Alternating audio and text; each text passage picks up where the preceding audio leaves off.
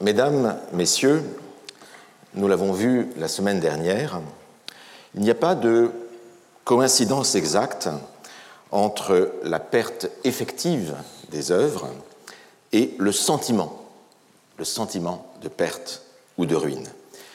Il y a par exemple des âges où règne la mélancolie, comme nous l'avions vu euh, Rome peut-être, hein, Rome de la fin du premier siècle à la fin du deuxième siècle, sans pour autant que une perte matérielle soit la cause de cette euh, mélancolie. Sauf peut-être, euh, selon Plutarque, sauf peut-être la perte des dieux. Mais la perte des dieux ne relève encore que du sentiment, si l'on peut dire. Inversement, il y a des pertes matérielles qui n'engendrent aucune mélancolie. Saint Augustin, nous l'avions vu encore, nous l'avions vu la dernière fois, Saint Augustin se réjouit presque du sac de Rome en 410 par les armées dites euh, barbares euh, d'Alaric. C'est comme si, toute chose égale par ailleurs, le 11 septembre 2001, aux États-Unis d'Amérique, un prédicateur protestant, télévangéliste vedette, avait célébré la chute des tours du World Trade Center et en avait profité pour euh, annoncer l'arrivée du royaume de Dieu. Et de fait, dans l'histoire, on voit que la catastrophe, la perte, est souvent l'occasion de la conversion à une autre conception du monde. On met alors en œuvre une compensation métaphysique de la perte. C'est ce qui arriva, on l'a vu, après la destruction du temple de Jérusalem en 70 de notre ère, avec le développement d'une théologie de l'absence, le développement d'une théologie du retrait de Dieu, une théologie de la contraction de l'infini, Ein Sof, comme on dit dans la Kabbale, ce fameux Tzimtzum de la contraction du divin. Et plusieurs conceptions de l'histoire sont ainsi fondées sur une perte originelle, sur un défaut constitutif des choses.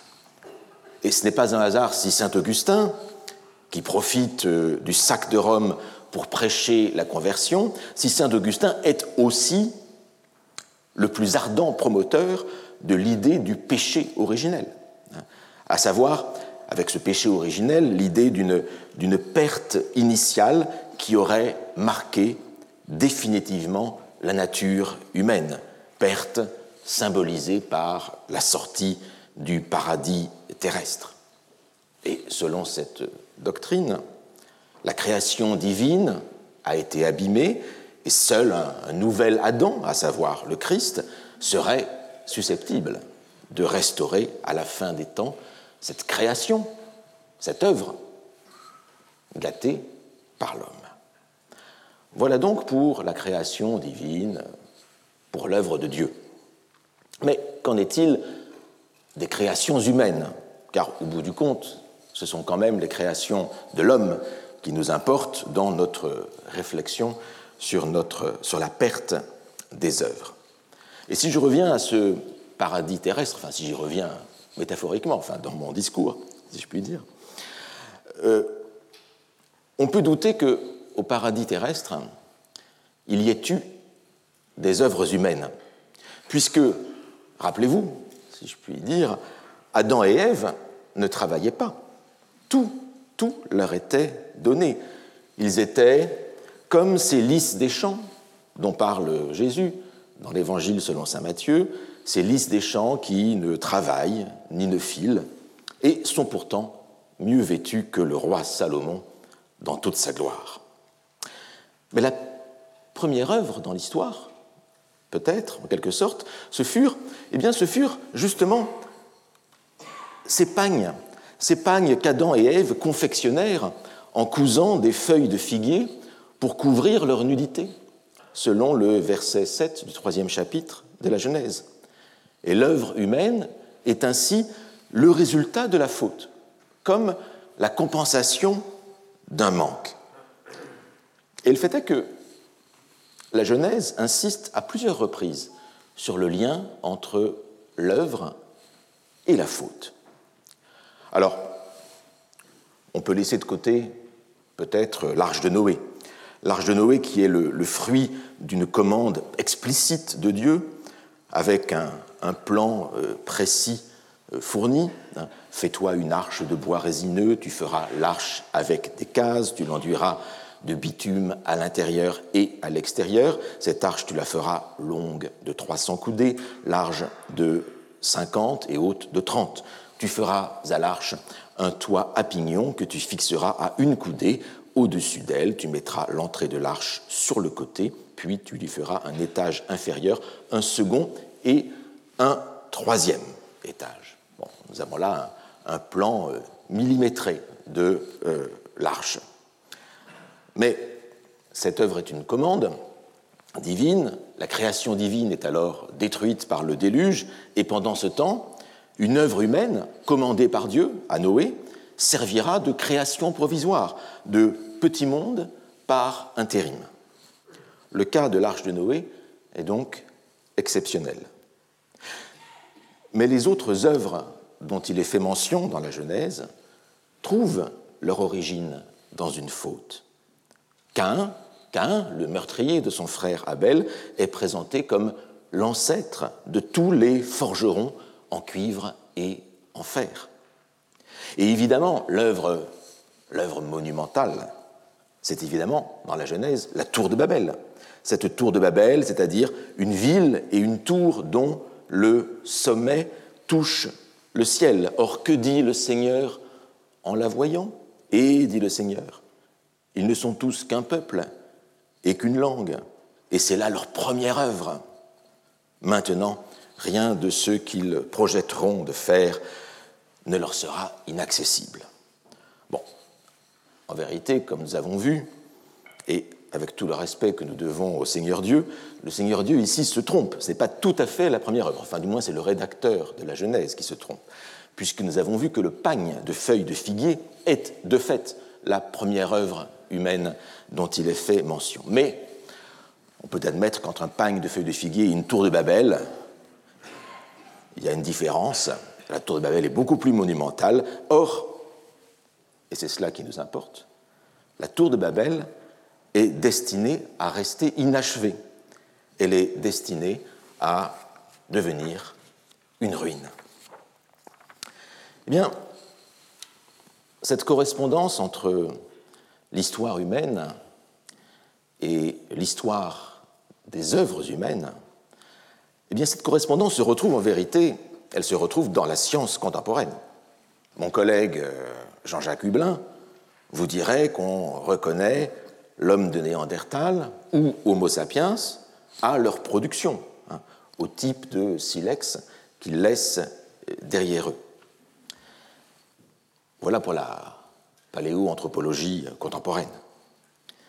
Mais ce lien entre l'histoire humaine et la création des œuvres était déjà souligné dans les discours mythologiques. Ces discours mythologiques qui y ajoutent également la menace qui pèse sur les œuvres, comme on vient de le voir avec la Genèse.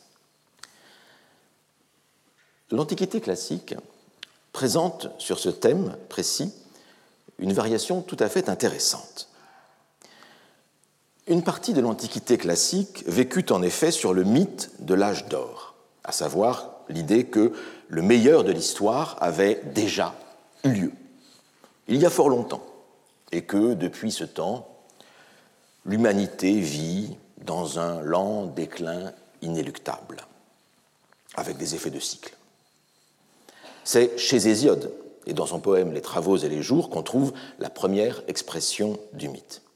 Et voici sa description des trois premiers âges, les âges d'or, d'argent et d'airain, que je vais vous donner dans la traduction très expressive, un peu fautive parfois, mais quand même très expressive et très moderne par sa volonté de dépaysement, par sa volonté de choquer, qui est la, traduction de Le Comte de Lille.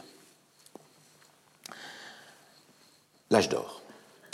Quand les dieux et les hommes mortels furent nés en même temps, d'abord, les immortels, qui ont des demeures olympiennes, firent l'âge d'or des hommes qui parlent. Sous l'empire de Chronos qui commandait dans l'Ouranos, ils vivaient comme des dieux, doués d'un esprit tranquille. Ils ne connaissaient ni le travail, ni la douleur, ni la cruelle vieillesse.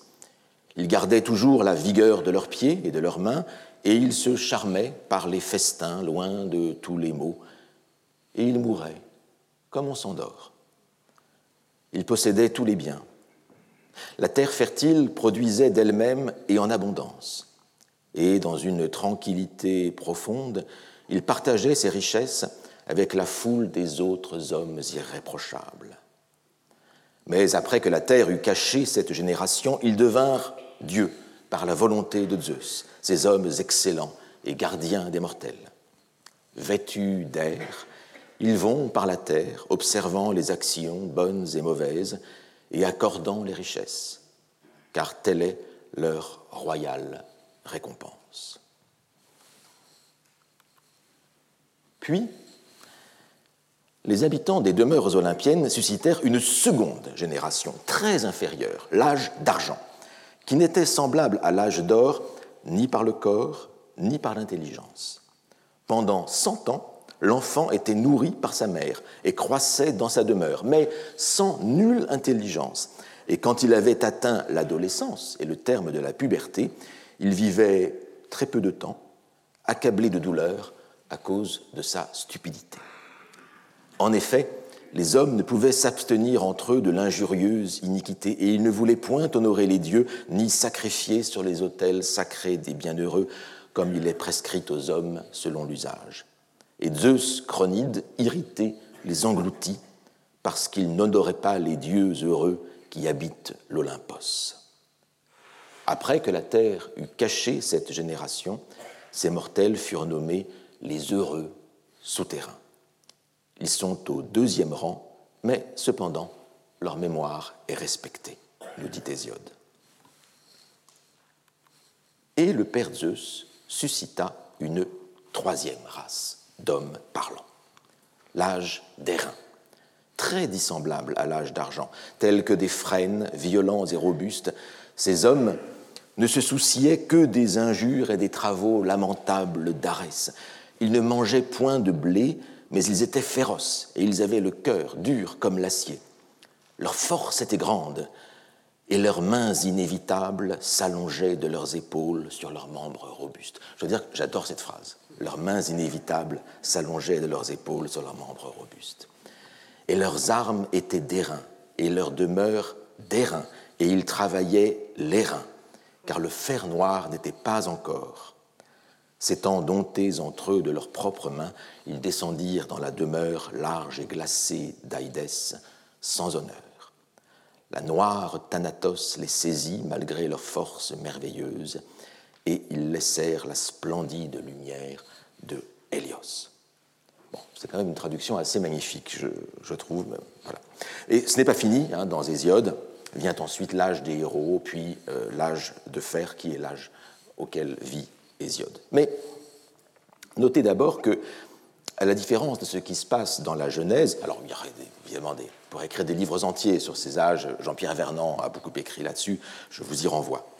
Mais notez simplement que, à la différence de ce qui se passe dans la Genèse, cette dégénérescence des races humaines est de type spontané et naturel. Les dieux créent des races humaines, mais ils ne parviennent jamais à faire aussi bien que la première fois avec euh, l'âge d'or. Les dieux s'épuisent à la tâche, en quelque sorte. Leur premier jet était le meilleur. Et la dégénérescence des humains reflète à bien des égards le vieillissement propre des dieux et leur ruine en cours. Les dieux de la Grèce, à la différence du Seigneur de la Bible, ne sont pas tout-puissants. Leur œuvre est sujette à la ruine, non moins que leur pouvoir. Mais, revenons aux, trois âges que décrit Hésiode, d'or, d'argent et d'airain. À ces trois âges, vous l'aurez remarqué, correspondent trois types d'existence et trois types d'habitation. Vous avez d'abord les hommes de l'âge d'or. Ceux-là vivent à l'air libre. Ils sont à présent, du reste, nous dit Hésiode, ils sont devenus des génies flottants dans l'air. Les hommes de l'âge d'argent, eux, sont liés à la pierre et à la terre. Ils vivent dans des cavernes. Et du reste, Ovide, dans sa reprise du mythe dans les Métamorphoses, est beaucoup plus explicite euh, là-dessus. Et maintenant, les hommes de l'âge d'argent sont rentrés sous terre. Ils vivent sous terre. Ils sont morts sous terre. Et quant aux hommes de l'âge d'airain, eux, eh bien, ils sont les premiers. Ce sont les premiers à habiter dans des demeures faites de mains d'hommes, des demeures d'airain, justement. Ils sont les premiers à fabriquer des objets, et d'abord, bien sûr, des armes. Bref, pour le dire autrement, l'âge d'airain, c'est l'âge des œuvres, et par la même occasion, c'est aussi l'âge de la mort, Thanatos. L'âge d'or était l'âge de la production spontanée, les hommes se laissaient euh, nourrir par la terre, qui leur offrait d'elle-même ses richesses, mais l'âge d'airain, lui, est celui de la fabrication, est celui de la création, et aussi, par la même occasion, l'âge de la disparition. L'âge des œuvres est en fait aussi l'âge de leur perte inévitable, mais également le moment du désir de leur rétention. Tandis que l'âge d'or tel que le présente Hésiode, c'est aussi l'âge du communisme. Hein. Tout est à tous. Hein. L'âge des œuvres, en revanche, c'est l'âge de la propriété privée. C'est l'âge du refus de laisser partir les choses. C'est l'âge du désir et de la violence mimétique, pour parler comme René Girard, afin de posséder ces œuvres qui sont produites. On peut résumer donc. L'œuvre, la perte de l'œuvre, le désir, la violence, tout cela, cela va de pair. Et cela s'enchaîne dans une dialectique inextricable. Une dialectique qui est en quelque sorte la dialectique de la civilisation elle-même. Une dialectique qui est le moteur même de l'histoire. Dialectique sur laquelle est fondé notre rapport à l'œuvre d'art en tant qu'objet irremplaçable, en tant qu'objet unique. L'âge d'or était l'âge des productions naturelles, toutes interchangeables. Rien ne ressemble plus à une pomme que vous offre un, arbre, rien ne ressemble plus à une pomme qu'une autre pomme. N'en déplaise à Leibniz, vous savez, Leibniz qui se promenait dans le parc du château de Herrenhausen à Hanovre avec la princesse de Brunswick et qui euh, ramassait les feuilles et montrait que chaque feuille était singulière, ce qui est en partie vrai, il faut le dire. Enfin bon. Mais les pommes sont interchangeables, elles, disons. En revanche, l'âge des reins, lui, l'âge des reins, c'est l'âge de l'objet unique, de l'objet non interchangeable, précieux, et que l'on peut et que l'on doit se euh, disputer. Et en fait, on peut fonder une philosophie de l'histoire uniquement à partir d'une histoire des œuvres et de la production humaine, et nous ne serons pas loin ainsi du matérialisme dialectique d'un autre Marx, Karl.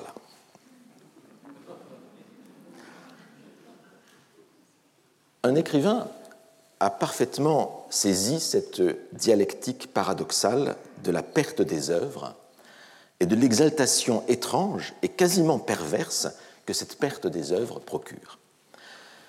C'est Denis Diderot contemplant les tableaux d'Hubert Robert au Salon de peinture de 1767. Diderot en fait un compte-rendu détaillé, un compte-rendu magnifique pour la correspondance littéraire de Grimm, et cela donne lieu à un développement fameux sur l'émotion procurée par les ruines. Diderot écrit ici pour les lecteurs étrangers de la correspondance littéraire qui n'ont pas vu l'exposition, qui ne sont pas à Paris, mais qui veulent se tenir au courant de l'actualité parisienne. Diderot vient de décrire plusieurs tableaux d'Hubert Robert et il termine sur un tableau intitulé Grande galerie éclairée du fond. Alors, il est difficile de savoir de quel tableau exactement il s'agit parmi ceux que nous avons conservés d'Hubert Robert. Ce pourrait être les ruines d'un bain romain avec lavandière, qui date de 1766, mais des détails de la description donnée par Diderot ne correspondent pas avec ce tableau. On songe aussi à un tableau que j'aime, qui est très très fort, très beau, extraordinaire, le vieux temple, euh, mais qui lui est beaucoup plus euh, récent, enfin, il date de 20 ans plus tard, 1787. Bien postérieur également est euh, la vue extrêmement célèbre que j'ai mise en couverture de cette leçon, hein, la vue de la grande galerie du Louvre en ruine, mais qui, elle, date de 1796, donc encore plus postérieure. Donc, je ne peux pas vous dire quel tableau exactement commentait Diderot. Ce n'est pas très grave toutefois, car Hubert Robert peignit ce motif à maintes reprises, et les tableaux que nous connaissons, ce que je viens de vous montrer, nous donnent une idée assez nette de ce que put voir Diderot. Et du reste, c'est peut-être un tableau qu'il a reconfiguré dans sa mémoire, d'où les divergences avec les ruines du bain euh, romain. Mais voici le texte de Diderot qui est justement célèbre. Et d'abord, il commence à parler d'un autre tableau, qui, sont les ruines d'un arc de euh, triomphe. L'effet de ces compositions, bonnes ou mauvaises, c'est de vous laisser dans une douce mélancolie, cette mélancolie de la perte dont nous parlions tout à l'heure. Nous attachons nos regards sur les débris d'un arc de triomphe, d'un portique, d'une pyramide, d'un temple, d'un palais, et nous revenons sur nous-mêmes. Nous anticipons sur les ravages du temps, et notre imagination disperse sur la terre les édifices mêmes que nous habitons. À l'instant, la solitude et le silence règnent autour de nous. Nous restons seuls de toute une nation qui n'est plus. Et voilà la première ligne de la poétique des ruines. Poétique des ruines, poétique des ruines. Le terme est lancé par Diderot avec tout le caractère paradoxal que comporte ce terme. La poétique désigne en effet étymologiquement, poiein en grec, un faire, une construction. Or, la ruine relève au contraire du défaire, de la destruction. Et en cette tension réside précisément la productivité émotionnelle, la productivité conceptuelle également de ces tableaux de ruines. Car cette poétique de la ruine, telle que Diderot la met en évidence, consiste d'abord dans justement la mise en évidence de l'homme seul, de l'homme détaché de la société, détaché de la nation. Elle consiste, cette poétique des ruines, dans le dénouage de tous les liens sociaux, dans le dénouage de tout ce qui compose la euh, société. Elle installe le spectateur du tableau dans l'isolement. Le tableau de ruines est une mise à distance de la société. Il nous installe dans le comme si d'une disparition du monde, dans le comme si d'une destruction de la civilisation. Et il promeut ainsi, dans le même mouvement, une réflexion sur l'histoire et une méditation sur les fins dernières, une méditation sur ce qui compte vraiment pour un être humain. Et Diderot souligne ensuite un paradoxe de la poétique des ruines. Cette poétique met en valeur, elle met en valeur ce qui n'a pas de valeur. Elle met en valeur ce qui n'a plus de valeur, ce qui a perdu sa valeur. Et de là vient une réflexion sur la valeur non marchande des ruines. Oh, les belles, les sublimes ruines, quelle fermeté, et en même temps, quelle légèreté, sûreté, facilité de pinceau, quel effet, quelle grandeur, quelle noblesse. Qu'on me dise à qui ces ruines appartiennent, afin que je les vole, le seul moyen d'acquérir quand on est indigent. Hélas, elles font peut-être si peu de bonheur aux riches stupides qui les possèdent, et elles me rendraient si heureux propriétaire indolent, épouse aveugle.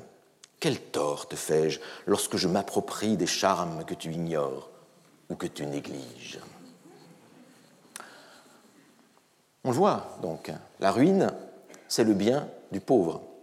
Et du reste, on le voit dans les tableaux d'Hubert Robert, que je vous ai montré tout à l'heure, comme on le voit aussi dans les gravures de Piranèse, qui traitent souvent le même sujet. C'est le bas peuple, ce sont les pauvres, les vagabonds, les mendiants, les clochards, les sans domicile fixe, comme on dit aujourd'hui, qui investissent l'espace des ruines, qui investissent cet espace déserté par les riches et par les puissants. La ruine est abandonnée aux déshérités parce qu'elle ne vaut plus rien. Elle a perdu le luxe, elle a perdu le confort qui la caractérisait. Et aussi, n'intéresse-t-elle plus son propriétaire? Ou bien, si elle l'intéresse, c'est simplement en tant que réservoir de matériaux. Parce qu'on sait combien, euh, quelques années plus tard, euh, combien d'églises, combien d'abbayes disparurent ainsi à la Révolution vendus comme biens nationaux pour être volontairement ruinés et transformés en carrières. Le monument avait perdu sa fonction, en l'occurrence euh, liturgique, et par conséquent, il a perdu aussi sa forme, puisque la fonction ne permet plus de préserver la forme, et il n'en reste plus que la matière constitutive, qui devient elle-même bien marchand. L'objet en ruine perd son importance, il perd son rôle dans le monde réel, et il entre par compensation, nous dit Diderot, il entre par compensation dans le monde des signes. La ruine elle-même, en tant que ruine, ne vaut plus rien, c'est bah, le signe vide, c'est le beau nom dont parlait Valérie, ce sont les nomina nuda, les noms nus dont parlait Bernard de Cluny dans son poème De Contemptum Mundi. Elle ne vaut plus rien, la ruine, mais le tableau qui met en évidence la valeur esthétique de la ruine, lui, prend corrélativement de la valeur. Car il crée ce tableau, il crée le sentiment de sublime, en mettant en scène la disproportion entre le monument et l'humanité. L'être humain est renvoyé à son isolement, à sa faiblesse.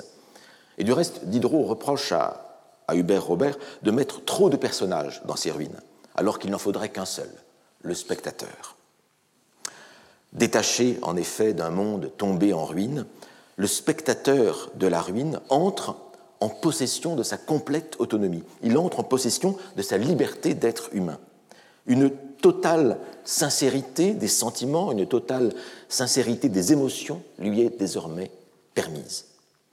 Faut-il alors, s'étonner si, chez Diderot, la rêverie sur le monument en ruine tourne, dans ces conditions, un certain érotisme que vous allez voir. Les idées que les ruines réveillent en moi sont grandes. Tout s'anéantit, tout périt, tout passe. Il n'y a que le monde qui reste, il n'y a que le temps qui dure. Qu'il est vieux, ce monde. Je marche entre deux éternités. il y a un souvenir de Pascal. De quelque part que je jette les yeux, les objets qui m'entourent m'annoncent une fin et me résignent à celle qui m'attend. Qu'est-ce que mon existence éphémère en comparaison de celle de ce rocher qui s'affaisse, de ce vallon qui se creuse, de cette forêt qui chancelle, de ces masses suspendues au-dessus de ma tête et qui s'ébranlent? Je vois le marbre des tombeaux tomber en poussière et je ne veux pas mourir. Et j'envie, ici au sens latin, je refuse, et j'envie un faible tissu de fibres et de chair à une loi générale qui s'exécute sur le bronze. Un torrent entraîne les nations les unes sur les autres au fond d'un abîme commun, et moi, moi seul, je prétends m'arrêter sur le bord et fendre le flot qui coule à mes côtés. Donc, réflexion ici sur la soumission à la loi générale de la ruine, qui touche aussi bien les, pierres les plus dures, le bronze, que les êtres humains. Mais cela continue. Si le lieu d'une ruine est périlleux, je frémis. Si je m'y promets le secret et la sécurité, je suis plus libre, plus seul, plus à moi, plus près de moi. C'est là que j'appelle mon ami. C'est là que je regrette mon ami. C'est là que nous jouirons de nous sans trouble, sans témoin, sans importun, sans jaloux. C'est là que je sonde mon cœur. C'est là que j'interroge le sien, que je m'alarme et me rassure. De ce lieu jusqu'aux habitations des villes, jusqu'aux demeures du tumulte, au séjour de l'intérêt, des passions, des vices, des crimes, des préjugés, des erreurs, il y a loin.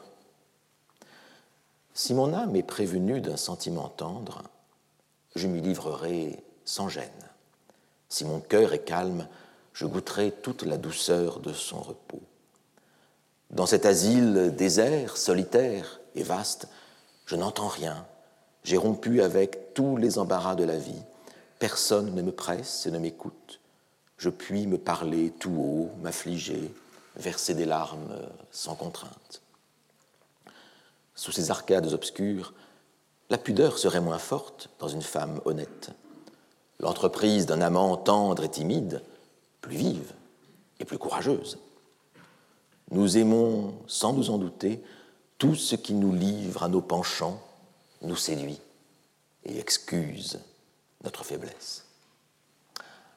Passage assez magnifique où l'on voit que l'autonomie de l'individu, qui a été conquise grâce à la ruine, le détachement de toutes les contraintes, permet, inversement, c'est l'avantage de la chose, permet de donner libre cours au désir, permet de donner libre cours à la jouissance.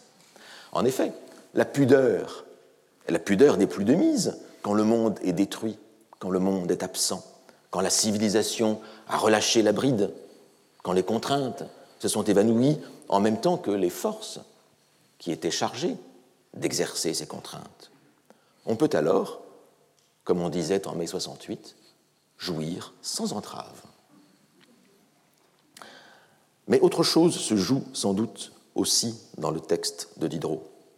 C'est l'entrée en scène du vieux couple mythique euh, d'Eros et de Thanatos, du désir et de la mort. La ruine provoque le désir, elle provoque le désir d'un temps à soi, d'un temps libéré de toutes les chaînes. Et ce désir prend une dimension ici, une dimension charnelle. Il y a une érotique des ruines. Ou du moins, la poétique des ruines, comme l'appelle Diderot, est fondée sur une libération de la dimension érotique de l'existence. Du reste, les démographes nous enseignent que souvent les catastrophes provoquent un, regain démographique dans les populations. Thanatos et Eros. Eh bien, on comprend mieux en lisant ce texte de Diderot on comprend mieux pourquoi certaines des folies, le nom n'est pas anodin, certaines des folies, comme on les appelle, qui ornent les jardins et les parcs du XVIIIe siècle, prennent la forme de ruines. Elles sont les emblèmes du plaisir. On songe par exemple au parc Monceau à Paris, aménagé par le duc de Chartres à partir de 1769, c'est-à-dire tout juste après ce fameux salon de 1767, commenté par euh, Diderot. Et là, vous voyez cette colonnade, cette colonnade délibérément en ruine. Elle a été construite en ruine. Et puis il y a aussi une pyramide, etc. Mais on songe plus encore au désert de Ray, en bordure de la forêt de Marly dans les Yvelines, aménagé par François de Monville dans ces mêmes années 1770. Avec, alors on y trouve une église gothique en ruine, on y trouve un temple de Pan, mais surtout, on y trouve cette incroyable colonne détruite servant d'habitation et dont l'intérieur, comme vous voyez, est agencé avec luxe et raffinement. C'est, si l'on peut dire, une ruine tout confort. Et vous voyez aussi le rapport avec la tour de Babel, un peu. Ce désir de vivre dans une ruine tout confort fournit, je crois, l'une des clés de compréhension des paradoxes de ce XVIIIe siècle. Ce XVIIIe siècle déchiré entre les forces contradictoires de la ruine et de la rénovation, de la nature et du progrès. Et on comprend mieux dans ces parcs qui sont destinés au plaisir, parc Monceau, le désert de Ray, on comprend mieux le lien existant entre la présence de ruines et le sentiment de liberté, le sentiment d'abandon, de reconquête des sens, de reconquête des sensations que le parc est supposé procurer à son propriétaire. On peut dire encore les choses autrement et peut-être de manière encore plus nette. La ruine est l'occasion d'une régénération, d'une régénération dans toutes ses dimensions, dans ses dimensions individuelles et sociales. Et je trouve que la carrière du peintre Hubert Robert est assez caractéristique de ce lien entre l'intérêt pour les ruines, d'une part, et la capacité à penser une régénération du monde. On pense d'abord au tableau d'Hubert Robert qui représente non pas seulement des ruines antiques, comme on a vu tout à l'heure, mais les incendies de monuments contemporains. Par exemple, ici, cet incendie de l'Hôtel Dieu à Paris en 1772. Alors, ça nous fait aussi penser à nous, euh, contemporains, avec le caractère dramatique de ce tableau, pense aussi à l'incendie de Notre-Dame qui a eu lieu il y a quelques années. Mais il y a des tableaux encore plus étonnants.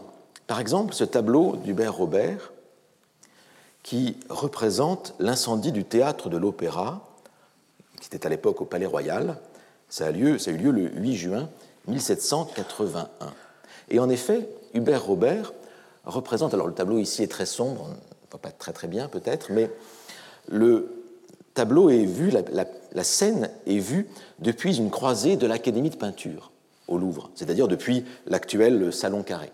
Ah, donc en fait, c'est vu depuis le musée du Louvre. Donc euh, l'incendie pénètre ainsi dans le musée et il est découpé par la fenêtre, dans l'embrasure de la fenêtre, il est découpé comme un tableau parmi les autres tableaux. Il devient lui-même un objet esthétique spontanément, euh, naturellement, et Robert n'a plus qu'à le peindre tel qu'il est. Ça, c'est le soir même de l'incendie, la nuit. Mais le lendemain, Hubert Robert va sur les ruines encore fumantes du théâtre, de l'opéra, et il peint ces ruines, donc fumantes, de ce théâtre de l'opéra. Et là, on voit que l'opéra de Paris devient une ruine à l'égal du Colisée, puisque Hubert Robert a peint aussi plusieurs fois le Colisée. Ce que peint Hubert Robert, en quelque sorte, c'est un, un devenir ruine du monde un devenir ruine du monde. Et ce devenir ruine du monde prépare en quelque sorte cette peinture ruiniste de euh, Robert. Alors, je ne voudrais pas non plus surinterpréter cette peinture ruiniste, ce goût mondain pour les ruines, je ne voudrais pas le surinterpréter euh, sur un mode prophétique et y voir euh, le pressentiment de la révolution à, à venir. Même s'il est vrai que Hubert Robert a peint, par exemple, la fête de la Fédération hein, sur le champ de Mars, le 14 juillet 1790. Euh, Hubert Robert, du reste, a été emprisonné sous la terreur, comme beaucoup d'autres. Il a été libéré. Et à la chute de Robespierre, Robert devient conservateur au Muséum central des arts de la République, c'est-à-dire l'actuel musée euh, du Louvre. Et c'est alors, en 1796, qu'il peint, j'y reviens donc, qu'il peint cet extraordinaire euh, tableau représentant la, grande galerie du Louvre en ruine.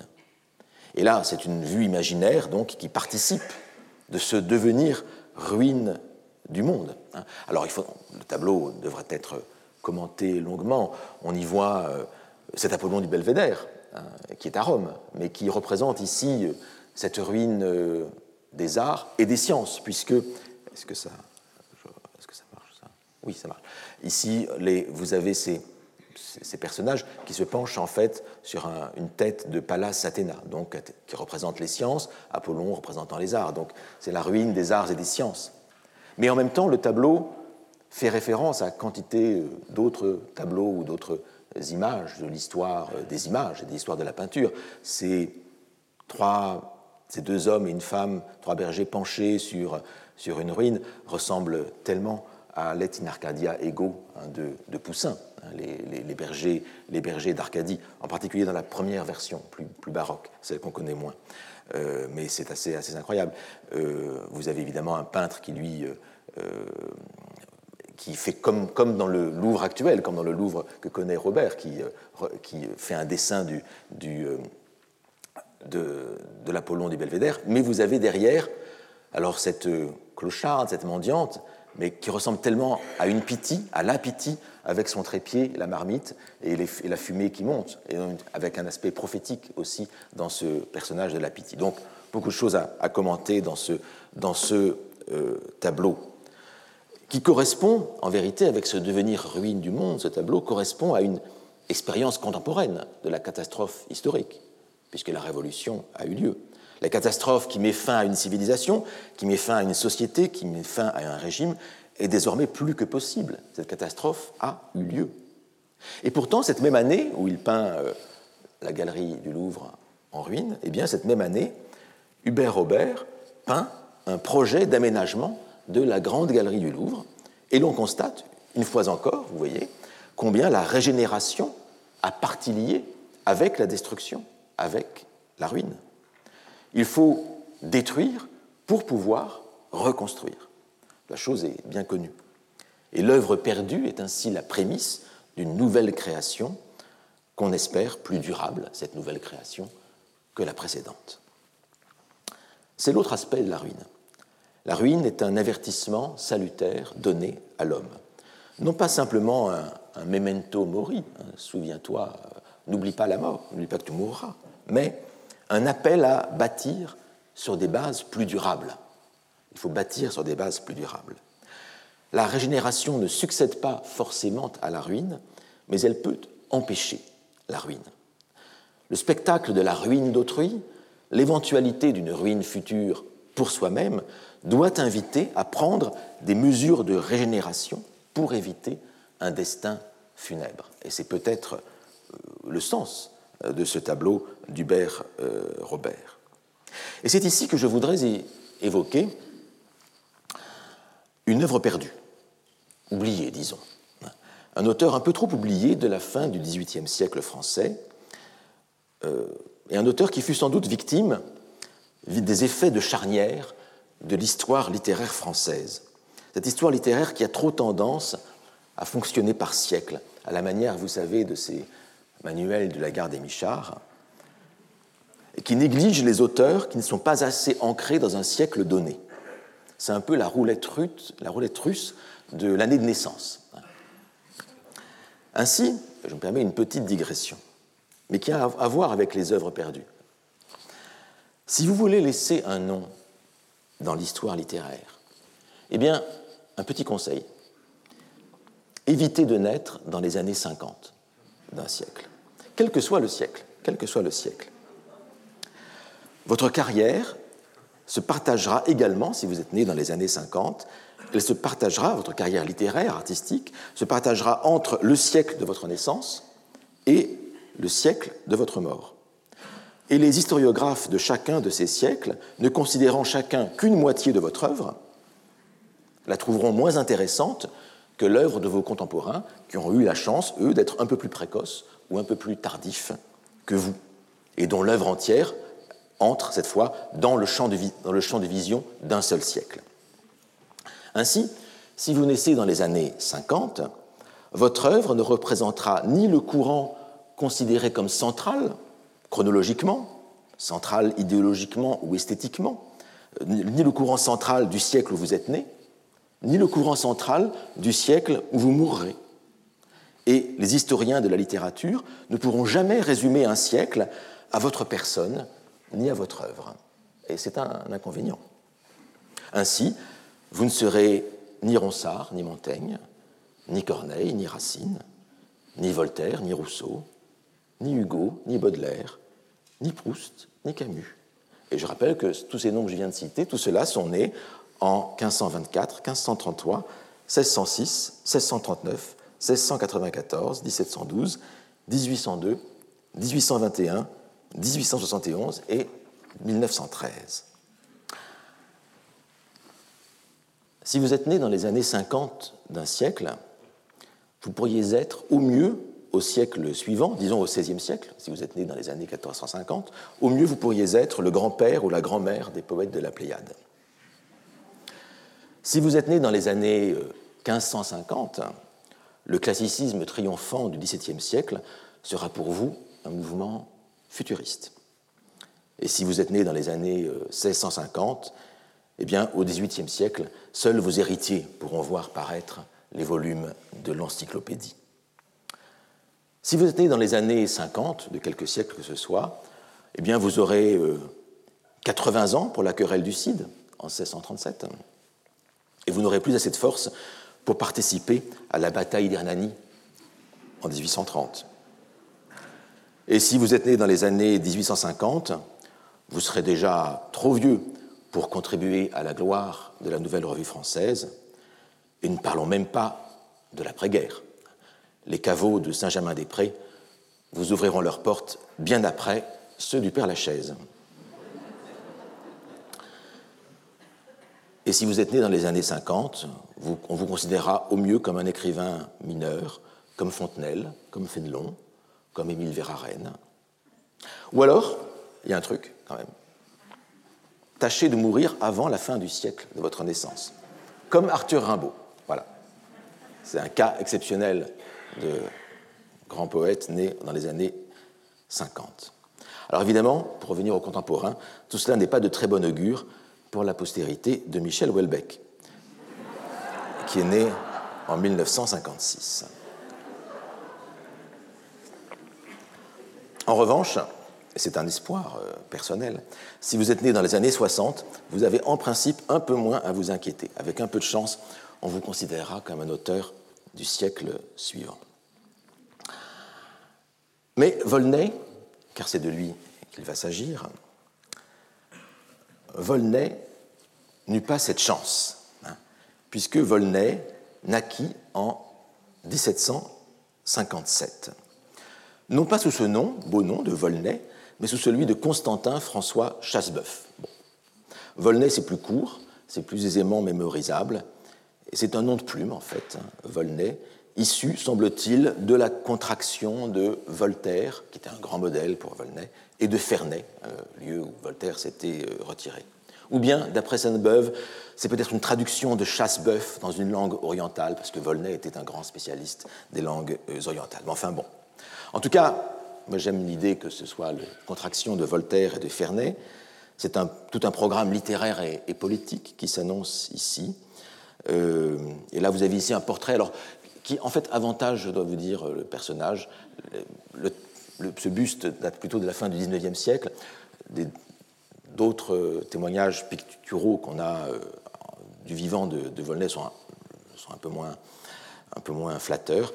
Mais euh, bon, comme il s'agit de le remettre en, lumière, autant prendre un, portrait qui l'idéalise tout de même. Le parcours politique de Volney traverse les vicissitudes du siècle, ou plutôt de l'entre-deux siècles, 18e, 19e. Il fut député du tiers-État, révolutionnaire, emprisonné sous la terreur, comme à peu près tout le monde, euh, professeur d'histoire à l'école normale, qui n'était pas encore euh, supérieure. Il fut ensuite nommé membre de l'Institut par le directoire, dans la nouvelle classe des sciences morales et politiques, puis élu membre de l'Académie française. Très proche de Napoléon, il avait connu Napoléon dans les années 1780 dans une mission en Corse. Il avait en effet une exploitation agricole en Corse où il faisait fructifier des productions tropicales. Cela l'a beaucoup aidé hein, de bien connaître Napoléon. Il a donc été partisan du coup d'État du 18 Brumaire, il a failli être nommé consul, puis il fut vice-président du Sénat sous l'Empire, nommé comte d'Empire, puis dans l'opposition à Napoléon quand même. Il fut ensuite finalement nommé pair de France à la Restauration et il mourut en 1820. Qui sait ce qu'il fut devenu ensuite? Alors, énumérer ainsi, la carrière de Volney semble épouser successivement tous les régimes, comme une girouette. Ce n'est pas le en même temps désormais bien connu, mais c'est plutôt le successivement. En vérité, malgré ce côté un peu girouette, il y a quand même une permanence. Il y a une vraie permanence idéologique et éthique sous cette apparence de caméléon. C'est la permanence d'un libéral critique, d'un anticlérical, officiellement déiste et en fait, athée. C'est la permanence aussi d'un misanthrope, tous les contemporains le disent, un misanthrope, un atrabilaire, mais fasciné, un misanthrope fasciné par les peuples et par les langues lointaines et anciennes. C'est aussi un grand voyageur, un grand voyageur en Afrique, au Moyen-Orient et en Amérique. Et on peut rattacher Volney à ce courant dit des idéologues, ce courant des idéologues qui prévalut en France à la fin du XVIIIe siècle et au début du XIXe siècle, et dont les autres représentants célèbres furent Cabanis et Destut de Tracy. Eux aussi nés, les pauvres, dans les années 1750. Et tout cela, tout cela fréquentait la société d'Auteuil, réunie au salon de Madame Helvétius. Autant de matérialistes qui furent ensuite balayés par la vogue de l'idéalisme allemand et de ses épigones français. Mais si Volney nous intéresse aujourd'hui, c'est parce qu'il est l'auteur, alors d'une œuvre perdue, si on veut, pas totalement, on peut la ressusciter quand même, il est l'auteur d'un ouvrage fondamental pour notre sujet d'aujourd'hui, un ouvrage dont le titre est tout simplement Les ruines, avec un sous-titre Les ruines ou Méditation sur les révolutions des empires. Et tout est déjà dit dans ce titre, dans ce sous-titre, ainsi que dans la date de première publication, qui est 1791, donc en pleine révolution. Ici, vous voyez une troisième édition que j'aime beaucoup parce qu'elle est datée de l'ancêtre. Déjà, voir ancêtre de la République, euh, ça a un côté euh, voilà, à la fois rénovation et ruine, puisque ce calendrier-là n'existe plus. Remarquez aussi le caractère très, très soigné de ce impression du volume. Euh, Volney accordait un, un intérêt immense à l'impression de ces livres, à au choix du papier, au choix, des, au choix des, caractères. Ce sont des ouvrages extrêmement, extrêmement, extrêmement travaillés, avec des, à l'intérieur des gravures, comme vous voyez, des, planches dépliables, des cartes du monde, des cartes du ciel. Ce sont de très très beaux, euh, très beaux, très beaux, très beaux ouvrages, travaillés vraiment par le, par, par l'auteur qui était très méticuleux. Et très vite, du reste, cette, ces ruines paraîtront augmentées d'une annexe que vous voyez ici, annoncée, la loi naturelle ou catéchisme du citoyen français, qui était d'abord paru séparément en 1793.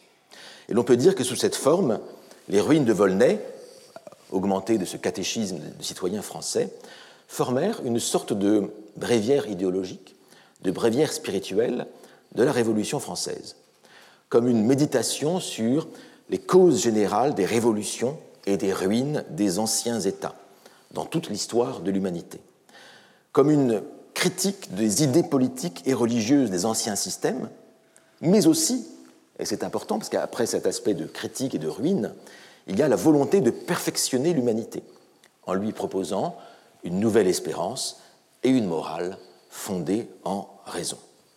Alors, il faut le dire, Sainte-Beuve a écrit deux articles sur Volney et Sainte-Beuve déteste Volney. Il déteste ce livre, qui eut pourtant un très grand succès.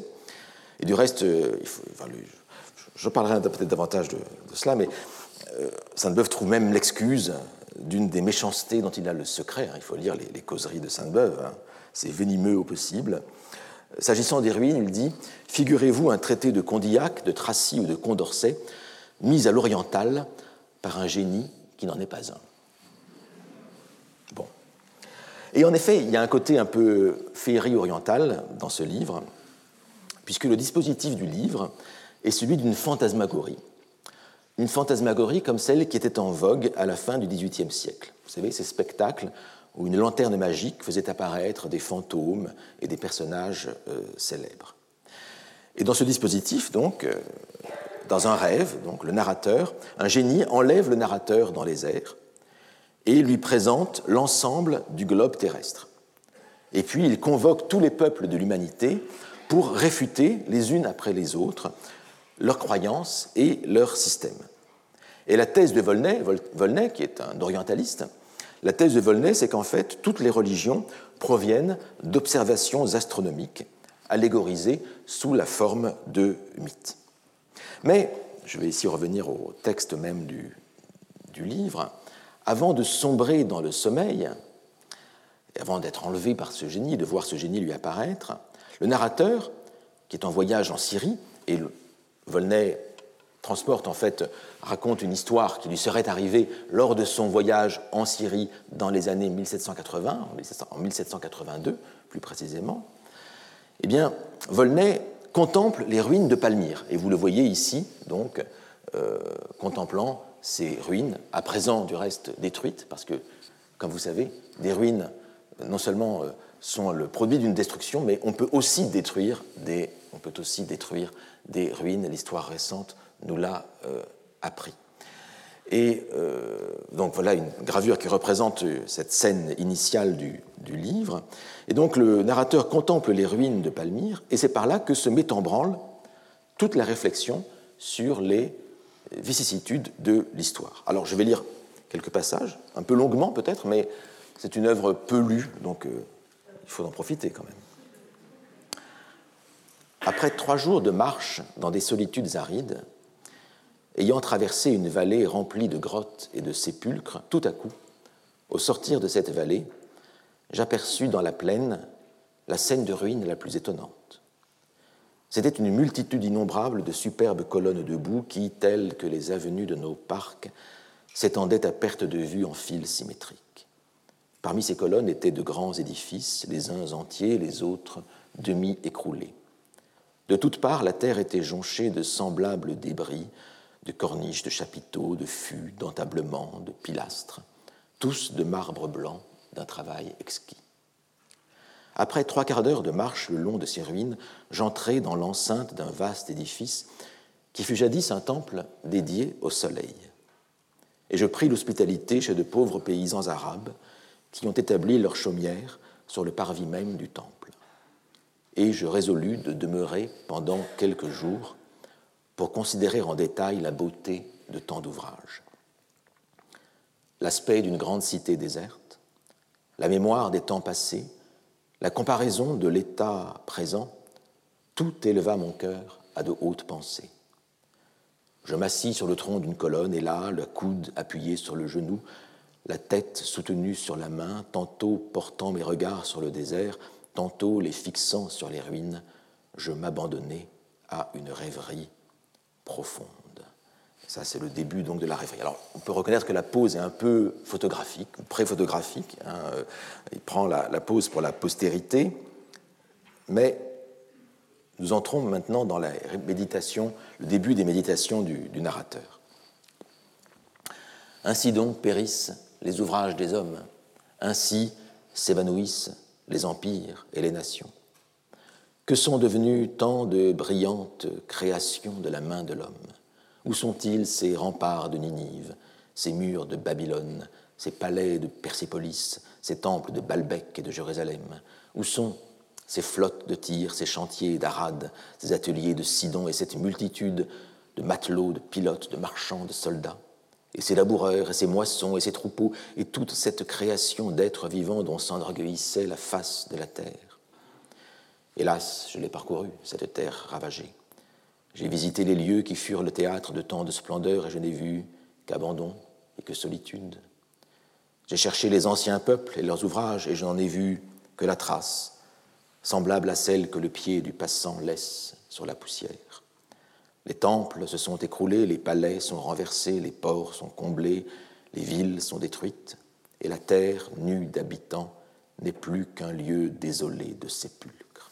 Grand Dieu, d'où viennent de si funestes révolutions? Par quel motif la fortune de ces contrées a-t-elle si fort changé? Pourquoi tant de villes se sont-elles détruites?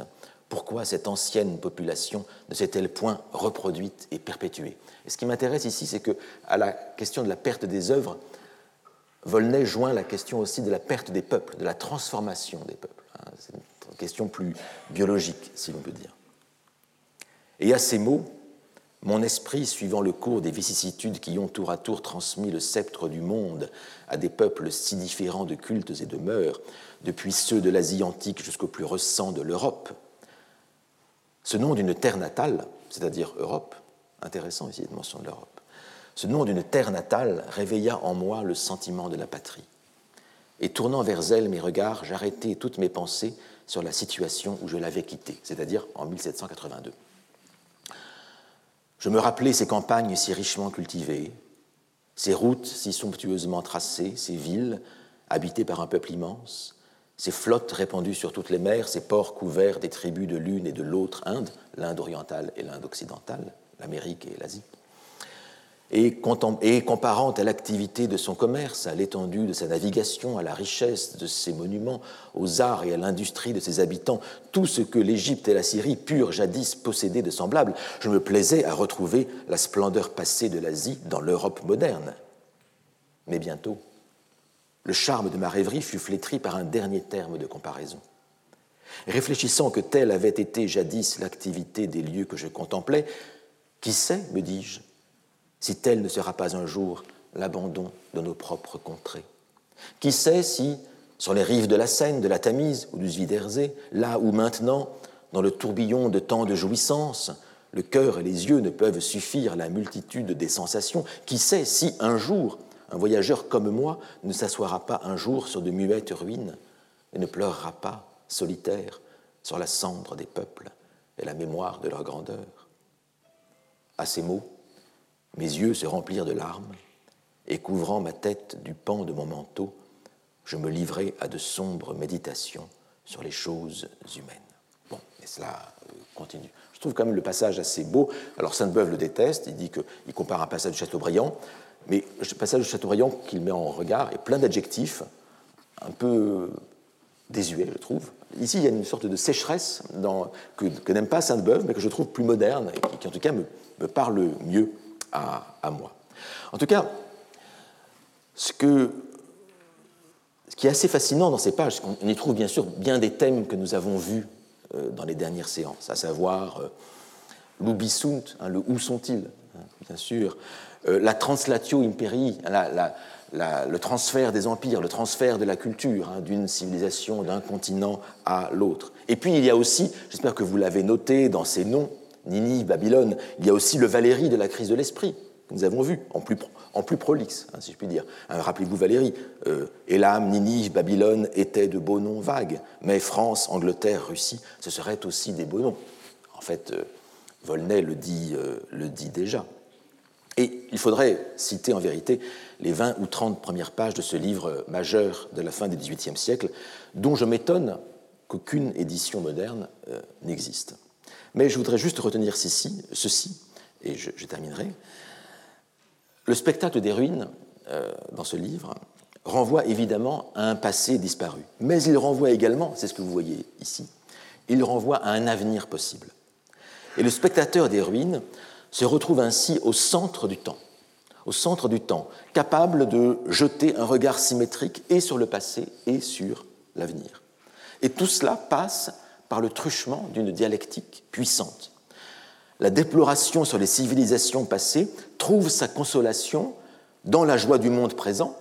Ah oui, bien sûr, je suis près de ruines, dit Volney, mais en fait oui, chez moi en France, en Europe, il y a la richesse, la luxuriance. Mais, mais, mais le monde présent se fragilise lui-même par comparaison avec les pertes antiques. D'où la volonté d'un dépassement, d'une Aufhebung, comme dirait Hegel, un dépassement vers un autre type de monde, vers une régénération de l'humanité qui mettrait fin à ce cycle délétère de la gloire et de la ruine. La révolution n'est donc pas le retour au début du cycle, comme on pourrait le croire, mais la révolution est une manière de repartir sur d'autres bases, sur des bases nouvelles qui permettront d'éviter les erreurs du passé. Et l'œuvre perdue devient par là la promesse d'un monde autre, d'un monde différent, c'est-à-dire d'une œuvre nouvelle.